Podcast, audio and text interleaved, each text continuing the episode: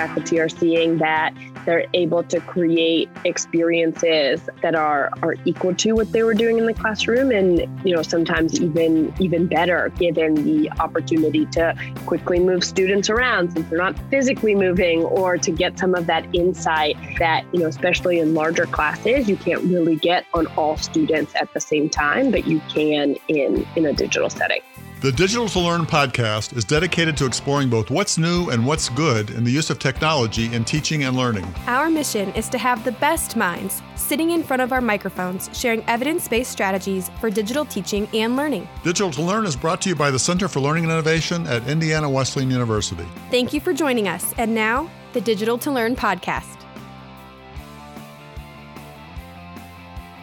Welcome to the Digital to Learn podcast. I'm Tiffany Snyder, and I'm here with our special guest co host, Mike Jones. Hi, Mike.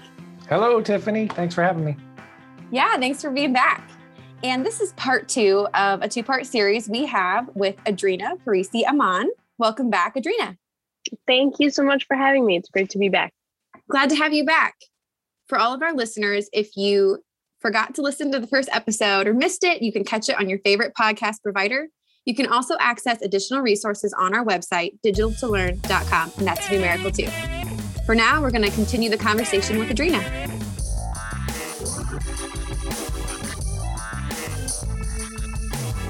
We are in a different era. I think we're all trying to learn still, you know, how to navigate this online virtual space in that era of virtual meetings and collaboration tools. Tell us about the team behind Engageli and the space in which Engageli works its magic. Yeah, absolutely. I'm excited to do that. So, Engageli is a, a digital classroom, and it was launched in October of 2020 with the goal of really having a education focused solution for distance learning during the pandemic. So, in terms of how it started, Daphne, who I worked with at Coursera, her husband, Dan, who was also involved there, they have two daughters in high school and college, and quickly saw how the, the mediums that were available to them in, in the moment were not really grabbing their attention. There was a lot of other things that were going on while while classes were going on, and they're like, there there has to be a better way than this kind of press fit of business tools into the education space. So together with Serge Plotkin, who is also a faculty member from Stanford in computer science, leading up the, the engineering side of the team, they came together to build that vision that they had from the ground up. And so the goal here in Engageli is that we're building a collaborative video based teaching platform, you know, really influenced by educators, designed by folks that have been in the classroom and so are, are able to, to empathize and sympathize on, on both sides of the, the teaching mm-hmm. and learning component and really designed for active and collaborative learning. So to the point that that you were making before, Mike, around this iterative learning or seeing the application that takes place, that type of applied and active learning is much tougher to do in a more kind of conferencing type of, of medium. Whereas in, you know, what used to happen in the physical classroom and what can happen in an Engageli digital classroom around having students in groups and in tables such that they're collaborating live while also being part of this larger classroom really changes the dynamic of what is possible in the digital learning space.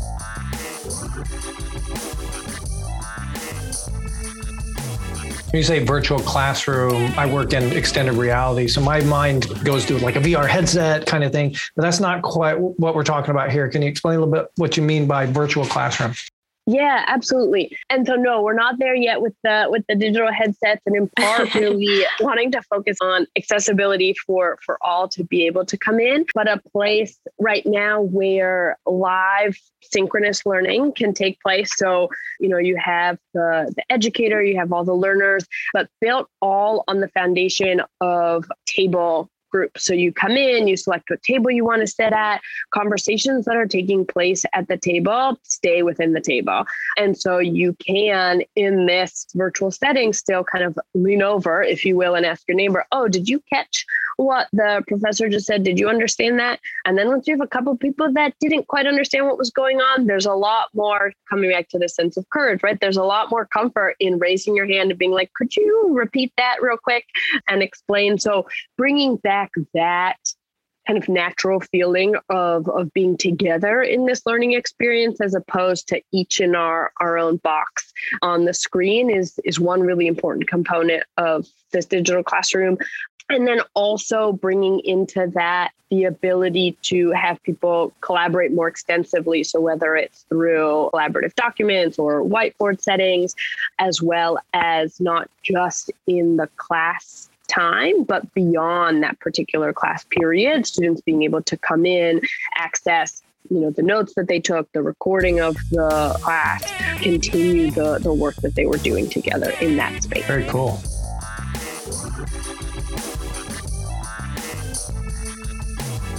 So, Andreina, for those who are in higher ed and are currently using a learning management system combined sometimes with a platform like Zoom, where does Engageli fit in? Is it, you know, do you kind of embed it within your LMS? Is it separate than the LMS, in place of the LMS? Same thing with Zoom. Um, where do you see that that niche? Yeah, absolutely. So on the LMS question, I think that really depends on how you're using it with your with your students, with your learners. So Engageli can integrate into the LMS such that you know when students go in there to re- get into their their class, they simply click on their Engageli classroom link and go into their classroom. So integrates with, but does not replace.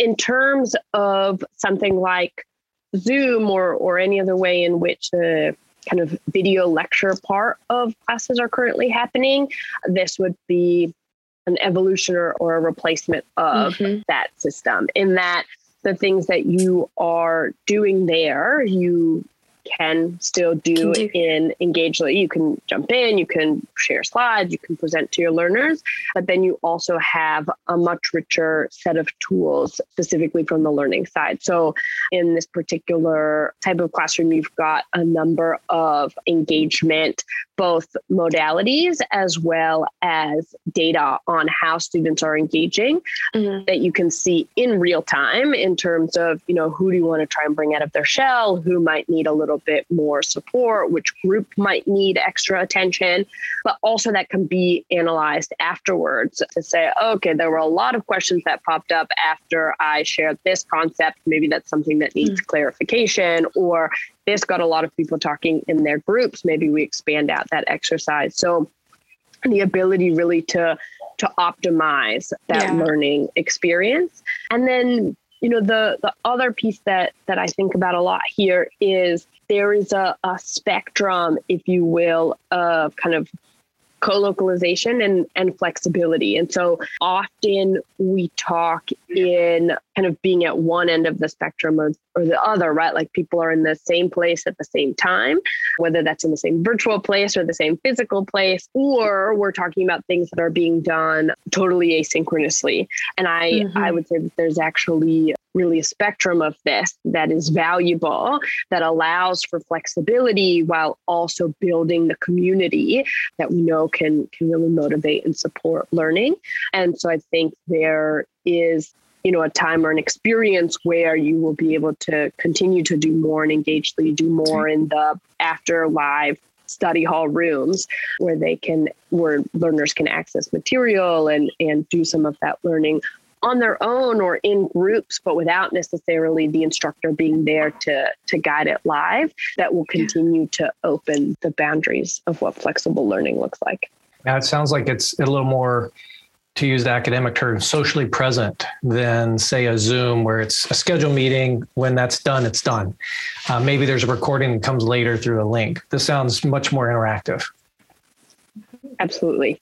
Yep. And that is that is the goal. And I think one key thing to remember with all of this is that technology in and of itself is never going to be the solution. Mm-hmm. It can enable and really open the doors for the type of, of teaching experiences and learning experiences that we want to create. And so there are, you know, outstanding educators out there that have pulled together, in particular over this past year, but even before, right? Doing something in Zoom and then bringing in another tool for collaboration and another tool to gather data and another. It's, they've had to be these aggregators. Yeah. Uh, to to create that experience. And so here, what you have is because Engageli was built with education as its purpose, it brings all of those pieces together and allows the educator to focus on that education piece and the learning that they're trying to to bring and guide their students into instead of the the cobbling together of technologies but it it really is still at the crux of the educator to to bring that experience to life and to the learners to come in and and make it theirs. Really cool. And it sounds like a perfect fit for I think about some of our our past uh, podcast guests in the past six months. The needs that um, these individuals have shared about. It just seems like this is an answer for so many of those needs.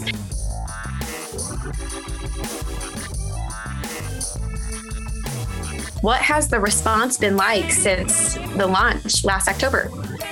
Yeah, it's been great. Aww. We've had, you know, both in the US and really internationally, a number of institutions that are implementing it with their learners, with their educators. We've had on the learning and teaching side a lot of fun working with some to support their faculty as they get used to a new tool. And then also as some are rethinking now with the opportunities afforded to them in terms of collaboration, even without having their students all together in the classroom, bringing back some of those activities that they had been doing in their classroom in the past. And so, you know, faculty are seeing that they're able to create experiences that are are equal to what they were doing in the classroom and you know sometimes even even better given the opportunity to quickly move students around since they're not physically moving or to get some of that insight that you know especially in larger classes you can't really get on all students at the same time but you can yeah. in in a digital setting you mentioned Sergey one of your coworkers there a little bit earlier. You guys just published an article on the next era teaching and learning. And in that, one of the things you said was there's three critical considerations about implementing these types of digital tools. And you said one of them was decreasing faculty overhead. That really kind of speaks to that. If, if you can give a faculty member a one tool, to, not to rule them all, but you know what I mean, that simplifies that. So I think that's definitely allows that. And you also mentioned equitable classrooms, and sounds like this might be browser based or is it tool based? Can you speak a little bit about that? Yeah, absolutely. So it is fully browser based on the learner side, and in the upcoming month or two, will also be fully browser based on the instructor side. And so mm-hmm. a huge focus on the ability for you know low powered machines or areas of low bandwidth for students to still be able to to be full participants in that classroom experience and to not be held back by technology or as we think of of accessibility um, kind of even more broadly than than just geographic or technological challenges, but the fact that there are multi modalities in which students can engage if they have a preference for speaking and raising their hand and reaching out to everyone, or if they prefer to do it in written form. There's a whole chat feature with all of the different levels of who you can be interacting via chat and then also a q&a section where you can post anonymously and so it creates a really safe space for learning as well as an accessible space irrespective of what challenges to that access to the mm-hmm. classroom you might have. That's very cool. One of the guests at the Slate conference was talking about the use of virtual machines. And an old career hat of mine was a chief information mm-hmm. officer, and we rolled out virtual machines. So basically, dumb terminals. They're just really low level. They almost only give you a browser, but they connect to a supercomputer that allows mm-hmm. students to access no matter it doesn't matter the tool because that supercomputer mm-hmm. can handle it all through their interface. This sounds like a, a really cool interface for something like Engageli too. Mm-hmm. Mm-hmm. Yeah, lots of expansion potential and, and different ways that it can be used for sure. Very cool. Thanks for sharing that.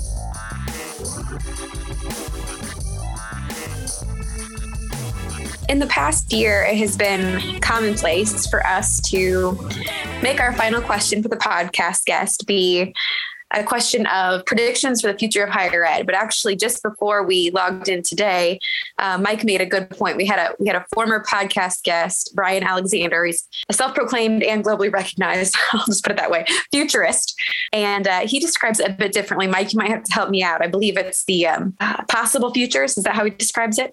One of the possible futures. Yeah. One of the possible futures. So I think we're going to start adapting that and, and crediting him. But uh, when you think about the future of higher ed, can you speak to you know ideas or thoughts that you've had about one of the possible futures that you can see coming to fruition? Yeah, absolutely. This is uh, one of the fun parts of my job in that I, I get to sit right between like the partnership side and the product side, right? So working closely with partners mm-hmm. who are implementing what we have today and helping them, you know, get the best out of it. And then working closely with the engineers to say, okay, but what is it that we need to be building tomorrow and for, you know, the creation of, yeah. of one of those possible futures. And what I envision or, or what I really am excited about goes back to this idea we were talking about before of the range of flexibility yeah. in learning. And so you know, there is a lot of richness and value in being part of a learning community. And you know when possible meeting those people in, in person in particular in the us as we think about what is the kind of value and culture of, of often that first time moving away from home and being part of a, a college community and that growth experience that will continue to be true for a long time. But what we've seen with a lot of the move in, in online education is that as we move away from what was emergency online teaching into a more thoughtful and intentional online learning environment, there can be a really rich interplay between the in person and the virtual that allows for connections across more people, flexibility, in you know whatever else might be going on in your life that allows or does not allow you to be part of the physical classroom but that still allows you to be a full member of that class and so the more that we're able to expand that out and provide a clear bridge across all of the kind of all the way from fully asynchronous and doing something on your own to fully live and synchronous um, and everything in between i think would just lead to a much richer learning experience for everyone involved. I hope so. I would love to see this play out. I you expect to.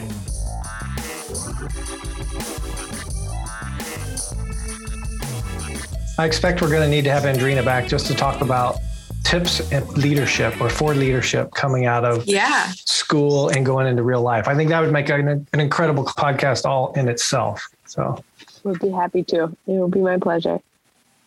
Me too. And um, the relationship, I think there needs to be to more dialogue about the relationship between ed tech right now and the role of the faculty member. That's really been on my heart lately. So if you're a faculty member and you do feel you know called and confident about your role there how do you best you serve your students but how can you um, best lean in to the ed tech world and connect with and collaborate and be forward thinking and I hate to say not threatened, but I'm just going to say that not threatened by kind of the, that community. And, you know, you've had so many different roles. Um, Andreina, I think you would be really great to, to speak on something like along those lines too.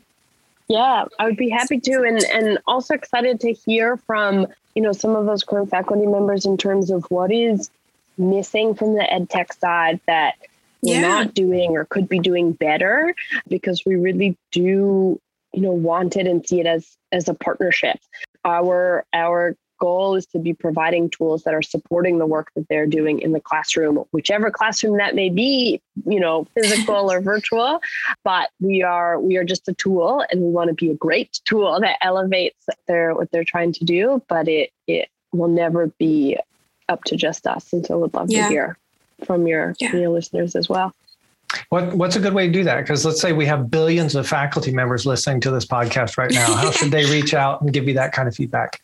Well, I am always happy to receive an email. They can comfortably reach out to me and happy to have that conversation. So I'm happy to share email here or in the in the show notes. I'm yeah. also on LinkedIn and Twitter. So perfect. You tell me what is best for your folks. Andreina is so responsive. It is wonderful. We will definitely, uh, if that's okay with you, we will link to everything that we referred to that we can link to. We'll put in the show notes, uh, including the LinkedIn handle for Andreina. But first, thank you so much for being here.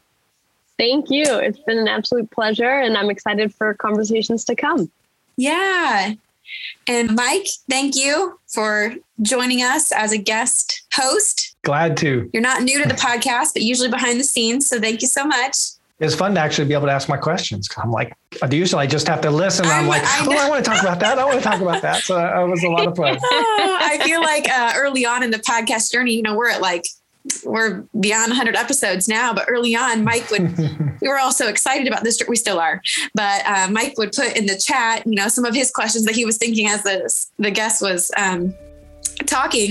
And i feel like eventually he, he just must have given up on that because we weren't looking and we weren't asking. But really they're so good. You ask great questions mike. So um, we're well, glad to have you on this, the side. this has been fun and it's very nice to meet you Andreina you as well. You yeah. as well. thank you for all of our listeners, as I mentioned, you can access the resources associated with this show on the Digital to Learn website, digital2learn.com with a numerical two. And you can also find more resources on our LinkedIn page, Digital to Learn. Thanks, everyone, and we'll be back next week. Thank you for joining us on Digital to Learn. If you enjoyed this podcast, there are three things we ask you to do. One, come back and join us again. Two, tell your friends about us. And three, give us a positive ranking on your favorite podcast platform. Digital to Learn is brought to you by the Center for Learning and Innovation at Indiana Wesleyan University. Embrace the future. Always keep learning.